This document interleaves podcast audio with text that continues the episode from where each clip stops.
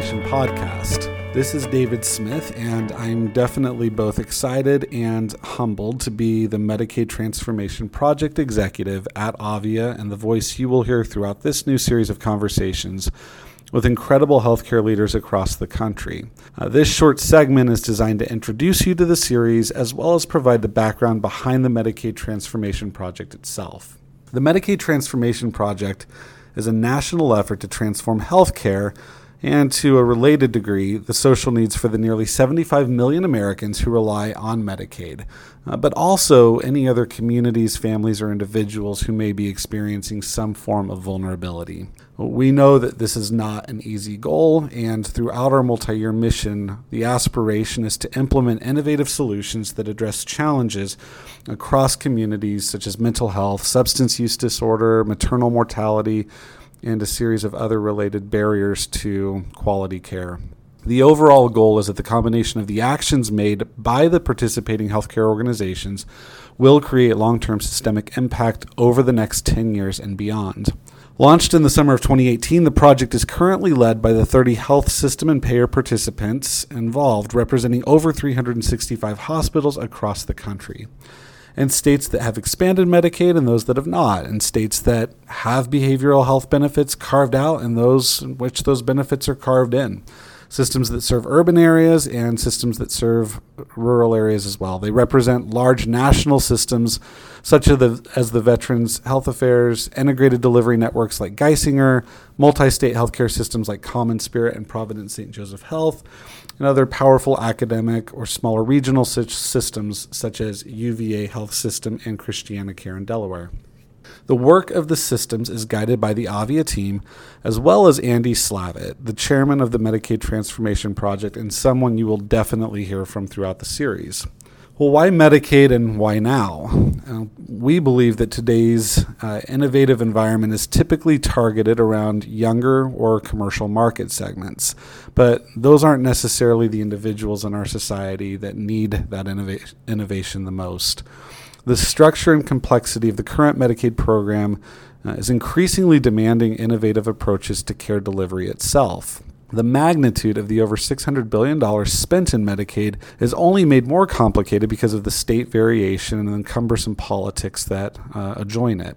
The reimbursement and budgetary allocation is lower than other government programs or lines of business, and when compared to those other lines of business, there is a greater level of vulnerability, higher cost, perniciousness, and complexity of conditions for the beneficiaries under this program.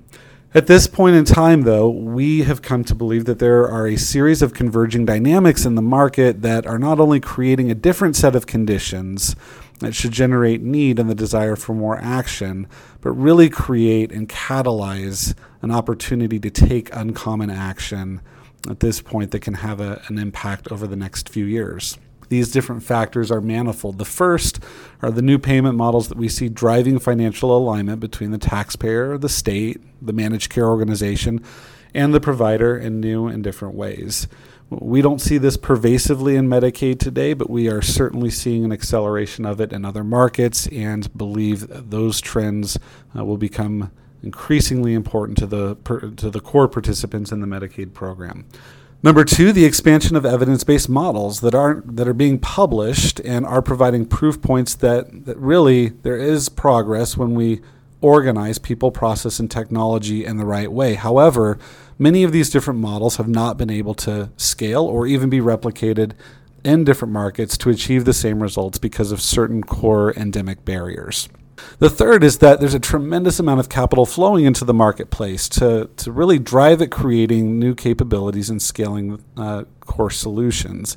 Uh, this leads to the fourth, where we see an incredible uh, amount of entrepreneurs and innovators who are, in point of fact, creating new or expanding current capabilities through these solutions platforms for vulnerable communities and populations. And one of the biggest factors, uh, uh, finally, is that the Medicaid population itself will obviously just uh, continue to grow, and the, the underlying social and health related challenges will only continue to grow in their size and exacerbate uh, if we do not uh, become more serious and more sober about a set of solutions as we move forward. Uh, we believe this particular project's work is a little different because of its focus on, on action and new forms of health system and payer engagement.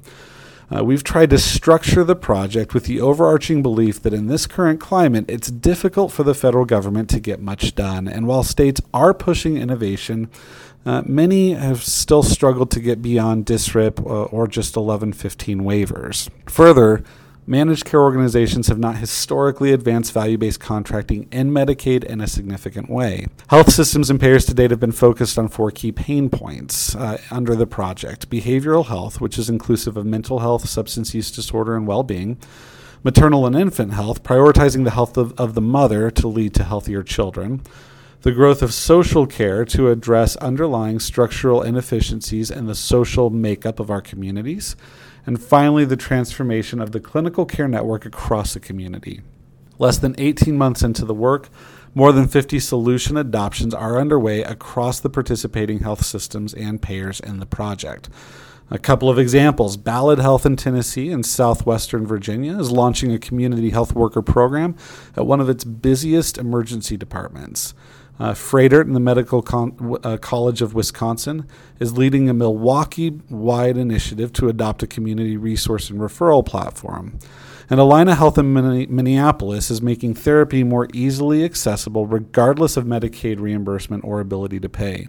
These are really only three examples of so many other stories and examples that we will display and demonstrate uh, throughout this podcast we uh, know this work does not happen in a vacuum, and we work with so many partners, uh, strategic advisors, uh, and others to advance this mission, including the community of Medicaid experts, early stage entrepreneurs and their companies, and experts across various clinical disciplines. We'd also like to give a special thanks to one of those partners, Ziegler, an innovative investment bank focused on healthcare, which is a sponsor of this podcast.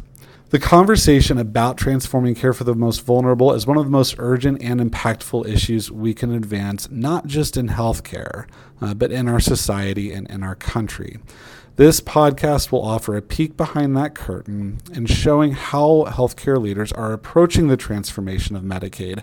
I'll have a chance to dig in deep with health system CEOs, Medicaid leaders, policymakers, uh, MCO leaders, and healthcare advocates about the challenges they've faced, solutions they've attempted, results they've produced, and the stories they've lived in their quest to address one of healthcare's most persistent and vexing challenges. Early upcoming guests include Dr. Mandy Cohen, who's the Secretary of Health and Human Services for North Carolina, Dr. Rhonda Medows, uh, who is the President of Population Health at Providence St. Joseph Health, uh, Dr. Marc Harrison, uh, who is the CEO of Intermountain Health, Han- Andy Slavitt, who was referenced earlier as the former acting administrator of CMS and the chairman of the project, and so many other really exciting folks that we will uh, incorporate into these discussions.